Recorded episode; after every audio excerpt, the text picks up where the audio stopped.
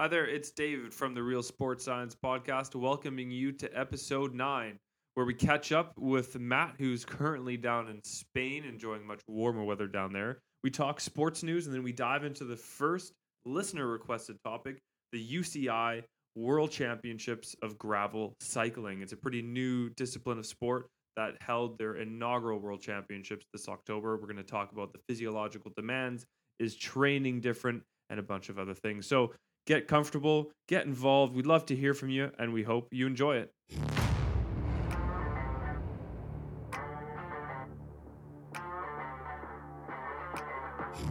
Good morning, everyone. It's the Real Sports Science Podcast with David and Matt, episode 9.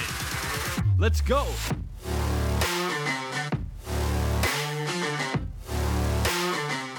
Awesome, awesome. Welcome back, y'all. Welcome back, everyone. What an we- absolute grind that was. Oh, you guys probably don't know this, but on the meetings, actually, we've been trying to set up for 22 minutes already. Yeah. It's been a nice and long one. I've been one. doing the intro for five times. but we're I here. need a new mic. Prognosis, I need a new mic. Yeah, we're here now. We're here now. Um. Speaking of we're here, where are you? Oh, yeah, we aren't here. Indiana actually. Jones over there. I'm pretty sure I just heard you not speaking English. Yeah, that is true. I, you know, you gotta speak with the locals. Um, I'm currently in Spain right now, or uh, to be fair, it looks like Mexico with some of the cactuses and stuff around me. Yeah, well, um, that's what I was saying. Yeah, no, You're it's, just it's- talking to your abuela. Yeah, Wait, yeah, my, my abuela. Um, abuela. yeah, yeah. I just, just had to tell her. I had to tell her about the podcast. Obviously, she's a long time listener and was too excited, um, to get some Yeah. inside scoop. But um, yeah, no, I had to tell her that you can't listen. You got to wait till it comes out. Um, Gotta wait till Tuesday, Grandma. yeah, yeah, yeah. Can't, can't be skipping it. You can't. You're not. Yeah. yeah. Um, but yeah, we got a very, very exciting episode today. Um, talking about gravel cycling, eh? Which was Yeah, we're looking forward for that. I think that that'll be fun. It's something that I haven't. Well, I've known about it, but I haven't read into it at all, and so excited to to talk about it. Yeah, hundred percent. So I thought we'd just kick start off with a bit, a little bit of sports news and updates to update everyone. Luckily, there has been no further Premiership rugby clubs that have gone into administration since our last podcast, so that's good news at Thank least. goodness. Um, in That is news, very good news. it is good news. Um, Derek Chisora versus Tyson Fury, the man who was never going to fight again, is fighting again. Um, so that fight will be coming up, I think sometime in December or maybe sooner. Um, so that Tyson Fury, he's the guy who's coming out of retirement, right? Yeah, yeah, yeah, yeah. Again. Um, and then this weekend, Again. oh, I just realized I I can't keep. So this weekend, being tomorrow, right, um, is the massive UFC fight card, and it's big because TJ Dillashaw is overcoming a doping ban to earn a UFC title shot. So he got he was he was mental for the bantamweight, which I think is 145 pounds. He did massive amounts. Um, he was really good, and then he got done for doing EPO. Okay. Um, what is EPO for all all the you know sports science listeners out there who aren't caught up with EPO? So EPO, if I remember correctly, is basically blood doping, or like using some sort of peptide to. do you yeah, know that's right. So it, w- yeah, we have a in our body we have um a hormone called um erythropoietin. I'm Ah, probably saying that wrong. It's been so long since I've said that word.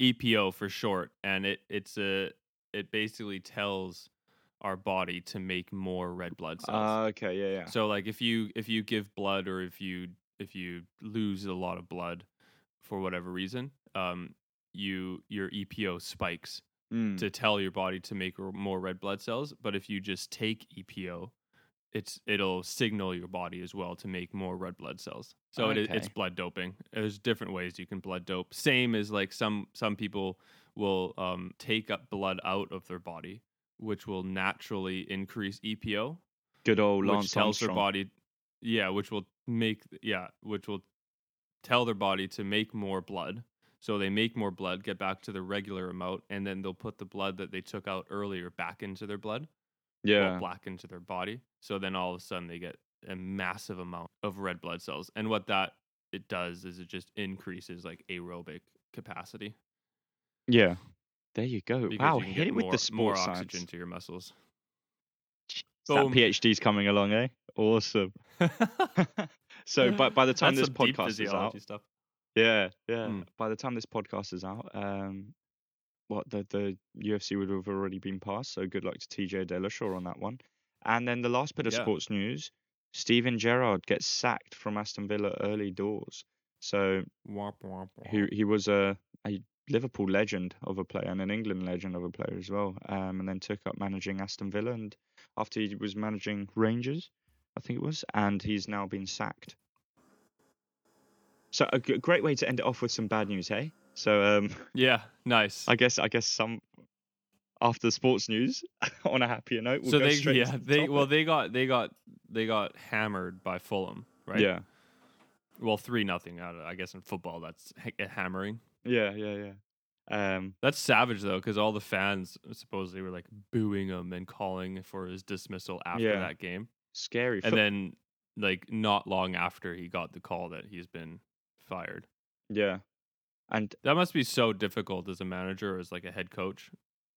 I mean, it's it's it's crazy. Like, you know, football, the managers come and go so quickly. Um, yeah, But yeah, I just, you know, and such a such a fickle environment. it really is. fans really are is. fans are the worst. Yeah, oh, I hate fans. Me I mean, included. I mean, we've got none, David, but uh, we still. We, I mean, we love all our fans, but um, No, we have one fan, and he emailed us, and he wanted us to talk about the UCI Gravel World Championships. And what are we doing, Matt? What are we doing today? oh, we're we're taking it by the neck, and we're talking about the UCI Gravel Championships. We're grabbing UCI Gravel World Championships by the throat, and we're talking about it. Hell yeah! So, It's very violent. So yeah, yeah. So first of all, what is it? So the Union Cycliste Internationale, UCI, um, and its partner Golazo are pleased to announce the 2022 calendar of the new mass participation UCI Gravel World Series. The Trek UCI Gravel World Series will give participants a chance to qualify for the inaugural UCI Gravel World Championships to be held in the European autumn. This event, sadly, has already passed as it was on the 8th and 9th of October, However, we would still love to delve into such an interesting topic that was given us to by given us by a listener. Uh, so it originated in the U.S. Midwest some 15 years ago. Uh, gravel has grown in popularity and is now booming worldwide.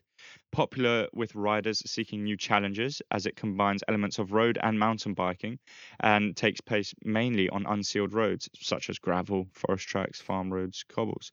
The concept, the concept of the new gravel series is based on that of the existing and very successful UCI Gran Fondo World Series, where riders can also earn their sport for an annual UCI World Championships, which is what's happened now. And at ea- Right. each round of the new UCI Gravel World Series, the fastest 25% of men and women from each age group will qualify for the World Championships, which will crown the UCI World Championships for each age group. The only difference with the concept for Gran Fondo is that the professional riders may also take part in the events of in events of the series and qualify for the discipline's UCI World Championships. So, the first part of the series kicked off at my hometown, Philippines, on the 3rd of April with an 85 kilometer event. Then the 12 Wow. event what, oh, series. Oh, first of all, what a rundown that was. Oh, easy. Just easy. jump in there. That was that was incredible. Yeah. Um. So yeah, I'll tell you what. Starting off with a hot one. So in April, third of April, was an 85 kilometer event in the Philippines. Then the 12 Hmm. event series will continue with two races, each in the USA, Australia, one event in France, Poland, Sweden, Belgium, Italy, the Netherlands, and then where I am now in Spain. So And the and the World Championships were just in Italy yeah, last last week. So w- were you talking about um next year, like next season, or no, the, the, this season, this season. That so was the, these are just yeah. um, these are just like the World Series calendar, and then the final championships will be held in Italy. right, which happened on right? 8th and 9th of October. And so, so just to back up quickly, it's very similar to road racing in that the bikes look almost identical. Like the frames are very similar, if Yeah. not the same. The only difference is they ride on slightly wider tires that can go on gravel uh, and grass a bit easier. Yeah, I'm not sure if you've ever So tried riding a road bike on um gravel or No, through the forest. It's not fun. Or like Where you're grass, padding. you hit a bit of a slick. I spilled so quickly on my road bike yeah, because I was going over grass and my back end just Mate. slipped out from underneath me. it's not a fun It was so embarrassing. You realize how fragile Yeah. you are. But um, Honestly, yeah, s- yeah. So they're it's very similar in that regard, and they look they look like road riders. Uh, just their tires a little thicker. Um, yeah, Have you have you watched it, it a little bit? So I Yeah. because I went on YouTube and I just watched like the elite men and the elite women world champion, the world championships that just happened, yeah. and it is a lot of fun to watch. So the the sorry, were you gonna? Did I totally cut you off? Did you have something? No, no, no. You say? didn't. You didn't cut me off. You didn't cut me off. No, no. Okay. Carry on. No, I'm interested. So yeah, well the the the the 22 gravel world championships, the the inaugural world championships happened in the Veneto. I'm probably saying that wrong. The Veneto uh, area or region, sorry, of Italy is like northeast. So Venice is in this in that region. Oh, okay. Um, so a a guy, um, Belgium guy, Gianni Vermeersch, Oh, ended up winning with a time of five hours, 10 minutes, and 40 seconds. It was a, f- a 190 kilometer um, race, 190 kilometer race. I think for the males, it was with uh, 800 meters of elevation. bloody Um, hell. and again, going over road, gravel, dirt, sand, grass, like all these different types of terrains. For the women, it was a close race. So for the men, Vermeersch, she had um, almost a whole minute on on the next on the next rider who was Italian, uh, Danielle. Uh, um, in the women elite, uh, Pauline from France won with an hour with a time of four hours nine minutes. Uh, Pauline Ferrand Prévot. I probably butchered that as well. I'm sorry, Pauline.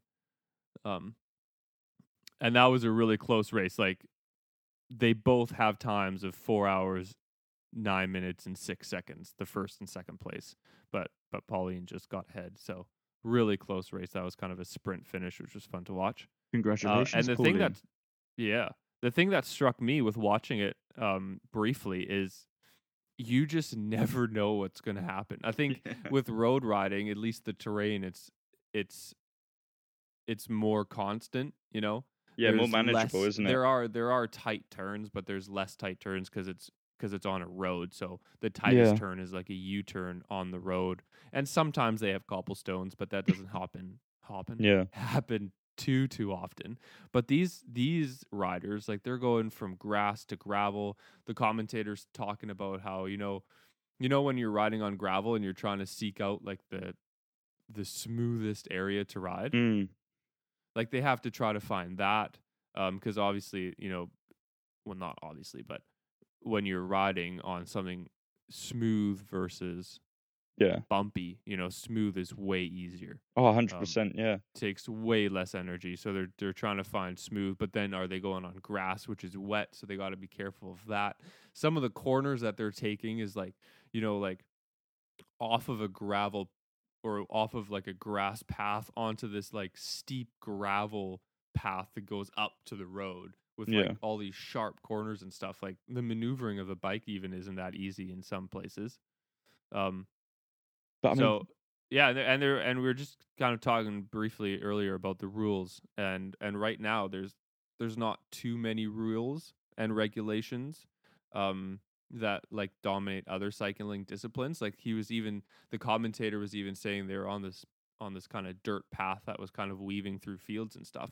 mm, And as as long as there's no tape, you can go off the path.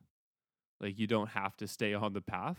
that's But awesome. he was like, yeah, so this guy, like, he might, is he going to take like the inside or just cut across, you know, kind of a shortcut?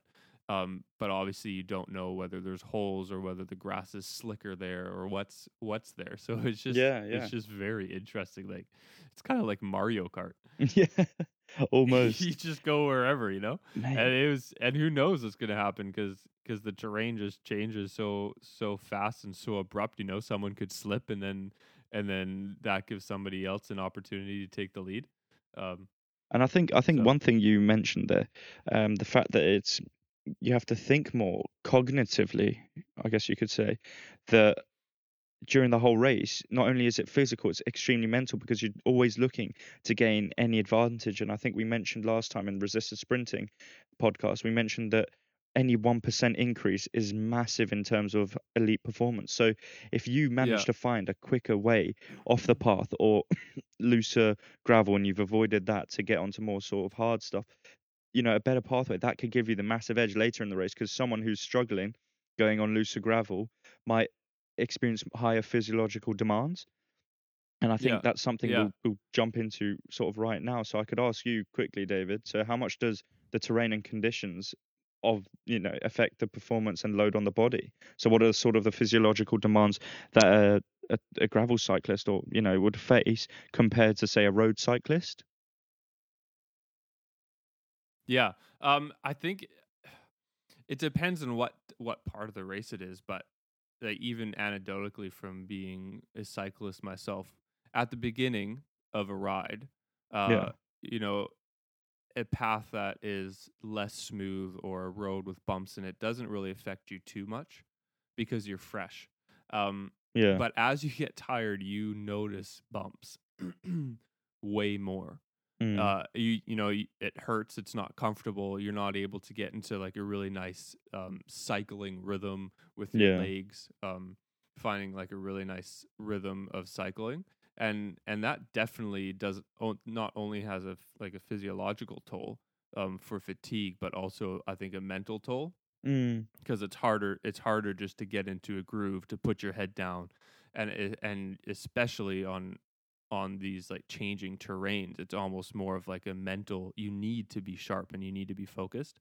And it takes because cycling road cycling is so technical as well of where you're going to make your pushes where you're going to try to split from the lead group or where you're trying to you know catch up to the lead group and where you make your your attacks is so technical. And i think it takes that because you, the gravel cycling has all those elements as well but then it takes it just ups the environmental factor you know what's like what what's coming next maybe Yeah. i don't make my attack now because we're coming into you know a gravel really bumpy section where i'm Mm. not going to waste energy trying to to to make ground up on everyone or Yeah. or maybe i'm going to push here because i feel more comfortable in the gravel um because maybe i come from like a a, a more downhill mountain biking background who knows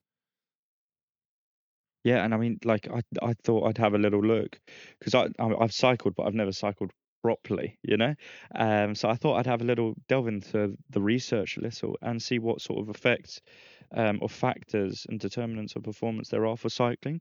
And I think that's Sure. when looking at a new sport, you've got to do like a little needs analysis to see um, how one would train and how what are the actual physiological determinants of the sport. And I found that you know the fitness and cadence of the rider you know, the stuff that affects it is the fitness, the cadence of the rider, bicycle tire pressure, the sizes of the tires, the gear ratios, the slope of the terrain, and that will affect the overall speed of the rider. Which is it's it's crazy because there's so many different factors and determinants that a rider has to, you know, actually think about. And furthermore, a study found that acute exposure to moderate altitude is likely to enhance cycling performance on flat terrain because the benefit of reduced aerodynamic drag outweighs the decrease in maximum aerobic power. In contrast, however, when the course is mountainous, cycling performance will be reduced at moderate altitudes by Hahn and Gore 2001. And I think we mentioned 800 meters was the altitude. that was the no sorry that was the altitude gain i'm not Yeah. 100% sure how high actually Oh, okay. um but I mean, Veneto something is, is- where they are racing yeah, something is, you know, one of those factors can affect performance massively, and it just shows that you know what they'll have to deal with, let alone the actual terrain changes as well. Um, yeah and you know, so, so another, um, you know, paper that I looked at was that found that cyclists are known to subjectively distribute their energetic resources across the race to improve their performance, which is a strategy referred to as pacing. And cyclists adjust their pacing accord, uh, adjust their pace according to their anticipated and accumulated levels of fatigue. So across 190, I think you said kilometer race or 180 kilometer race, you know they're going to Yeah. experience different levels of fatigue, different sort of terrain characteristics, which will just make the competition structure crazy in a way. Um, you know, it, it just provides another level to road cycling essentially. So as you said, it makes it so much more exciting. And Castro, Castronova, Castronovo and colleagues explored how cognitive features influence a cyclist's perceived level of exertion and subsequent re- regulation of effort over the course of a race. And sub- cyclists are known to subjectively distribute their energy resources, as mentioned earlier, to improve strategy. Mm. And you know, it it. I mean, it's just you know now you've got to think cognitively instead of just okay i'm cycling obviously i'm not trying to take anything away from the road cyclist but you know to actually have to okay now i'm tired i'm exhausted my rate of, you know my rpe is hitting a 9 hitting a 10 you know i'm getting exhausted and now i'm onto gravel. You know now you've got to keep your mental think actually this is the route i want to take because this is a lot more faster and less um, you know exhausting than this part of the route where this other cyclist's gone. Oh but he's gone there. Then do you start thinking i need to follow him so, so it, it just provides Yeah. such an exciting element uh, to the race. Yeah, I I think and absolutely like no taking away anything from road cyclists because those guys are and girls are absolute yeah beasts. yeah and the out like the power outputs that they can generate on bikes for hundreds of kilometers, you know, over the Tour de France over days and weeks is insane. mm. Like I'm I'm hoping eventually to do this climb uh, in France called Mount Ventoux, and it's a it's Ventoux. It's a um kind of an infamous leg of the Tour de France, and it's 22 kilometers up this mountain, and the average grade is something silly like 10 to 10 percent, and it goes up to like 19 percent at one point, or Jesus. something silly steep. Um, so Hey, it's I'll tell you 22 what- kilometers, and I Yeah. would do that. I would do that just like that's it. 22k ride finished, right? That's only one part of like a 200 kilometer day for those guys. Like mad. So I mean- crazy respect, but but it is it does just add a little bit something different, doesn't it? Because on the road you're not worried about I mean, you have to look out for slick sections, but it's more constant. Um, and and there's nothing constant, I think, about gravel cycling because it's everywhere. I mean, like that's a thing. And another element you've got to look at is how would one train for this, with for an event such Yeah. that has such varied terrain. Um, so like how how would you train from a from a sports science perspective? Like would the sort of nutrition be different? Would sort of because there's also I love talking about the biomechanical aspects like we did for the resisted sprint training, but with such thing like a a terrain change, I mean, it's it's you're gonna have to ch- sort of change your approach in a way, wouldn't you? Or would you keep it the same? I think for baseline test for baseline um training what you would kind of do day in day out. I'm not sure if if much would change. Mm. I'd be interested to look at um kind of the max performance of these individuals like VO2 max. Yeah. And I would I would guess that they're pretty similar. In fact, road riders may have slightly higher VO2 max. They Yeah. do put in like per race usually a bit more kilometers wise when it Yeah. comes to gravel. I think the mental aspect is going to change a little bit. And I'm not sure how you would build that in. Like how would you build in kind of mental fortitude to be able to deal with changing environments That's on top of kind of the technicality of a race. Um It would be extremely nice to have some physiological, like, sort of data that you could gather from them just to compare and see any contrasts or anything that stands out. And I think I had the I had sort of the similar idea. I said that you know, for as an S&C coach, I would look to train them, you know, train muscular endurance and strength in the gym to be able to produce force and power output at a constantly high rate during the distances a rider will look to experience, which is similar to road cycling in the way. The only thing that differed for me was I'd tell them to practice as much as possible on gravel. You know, so uh, like however possibly increment the distances first on the road to make sure that your energy systems are able to withstand the fatiguing elements on the loose surface that is gravel. Then Mm. introduce the distance, that same distance, to the gravel terrain after. So then looking at Right. performance and then technique acquisition after. if you get where I'm coming and from. and maybe absolutely and maybe you would you would have to change you know if you're looking at how many kilometers you're doing per week overall is x yeah. and how many of those are you training on road and how many are you training on different terrains and and i wonder if then you would split it up of of what is the actual we were talking last week of what's the goal of this training session oh, Um, 100%. like what's what's what's the outcome we're looking for? And if you're looking for maybe more of like an aerobic energy system uh um load like you're you're going after you know a, a aerobic performance or an aerobic increase then i'm wondering let's stick to the road because you can get more you can you can probably put more kilometers behind you on the road. Mm, you can you can put your head down and you can grind it out and try to get those aerobic ad- adaptions that you do need yeah, yeah.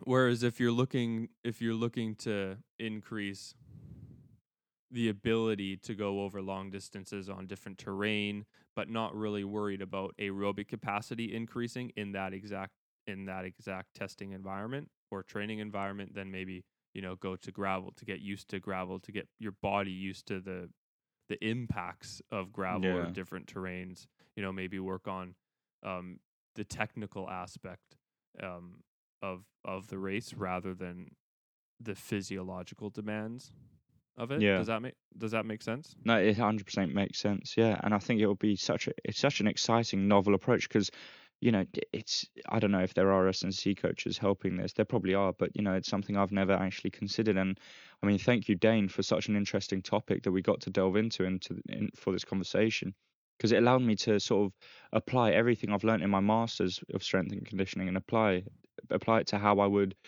go through the process of trying to create a program in the sense like trying to create a macro cycle in a way because you got to go through the needs analysis actually find some content on the sport then break it down. And what would help massively i think one of us mentioned earlier is the physiological data. Having that would be amazing. So maybe that's something that they could do in the future as well. Just get some more data um, do some testing. Maybe take I haven't out. been able to. F- I haven't been able. I haven't been able to find anything, but I wonder if there's some sort of force data or um, even like modeling that's been done of the forces and the shocks that come through your body.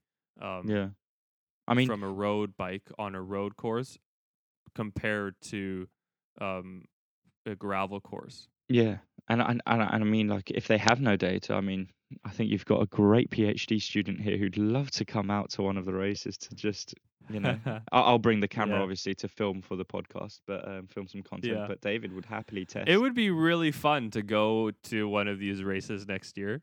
Oh, it would. I, I'd love to. Maybe like do a next podcast year on when the side when or the by world finish line. starts. Yeah. Yeah, that would be so fun. Dane, if yeah, drop us an email. If you're listening. If you're going to one of the races, how fun would that be? that would be to be catch amazing. up with Dane, watch one of the races, maybe, you know, chat with him.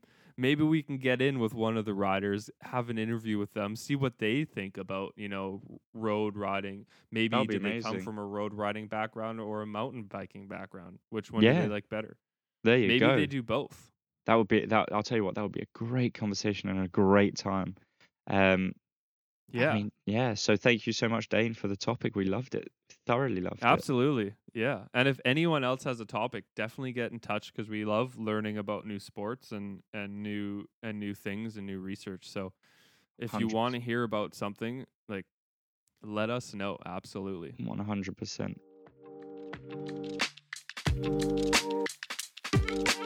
Moving right along to tip of the week. Uh totally something different. Just because you're in Espanol. Oh, I, I feel like I just said that so poorly.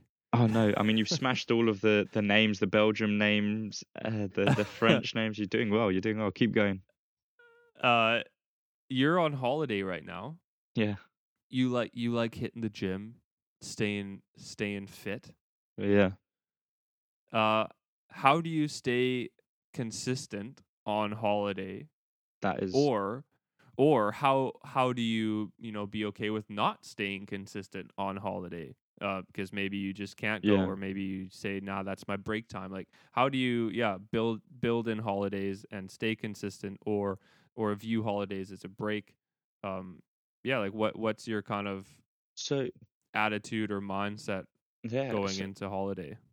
so initially, I think you know if if you've if you're looking for training and you've got like me- mesocycles to be doing and all of that, and you've planned this holiday for a while, you can actually make it into a sort of a deload week and use this time as a great opportunity to recover and also do slight bits of performance. So the way I'm I'm sort of carrying on my fitness or you know gym and stuff is I think they've got a gym here, so I'm checking that out today, my first day here.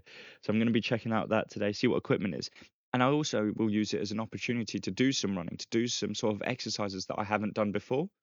So, I think to help with consistency is at times you're going to be like, look, I'm on holiday. I don't want to go to the gym now. I don't want to go to the gym. And I get that sort of, I get that thing because I'm experiencing the same. So in order to get me out and get me doing some sort of physical activity to keep consistent, I will make it more fun. So normally I don't do any running, but I might do a f- nice 5k along the beach, or I might do a short little short little sprints on the beach, you know. So I just try and make it fun. We'll get Yeah. my brother and I will both play, you know, do some touch rugby or football, have a little football match, and you'll realize this pretty quickly. Say if you're doing this on a beach with that loose sand, talking about loose, you know, sort of terrain, different terrains, you'll be blowing and puffing. All you'll be dying by the end of it, Yeah. like a nice ten minute running around.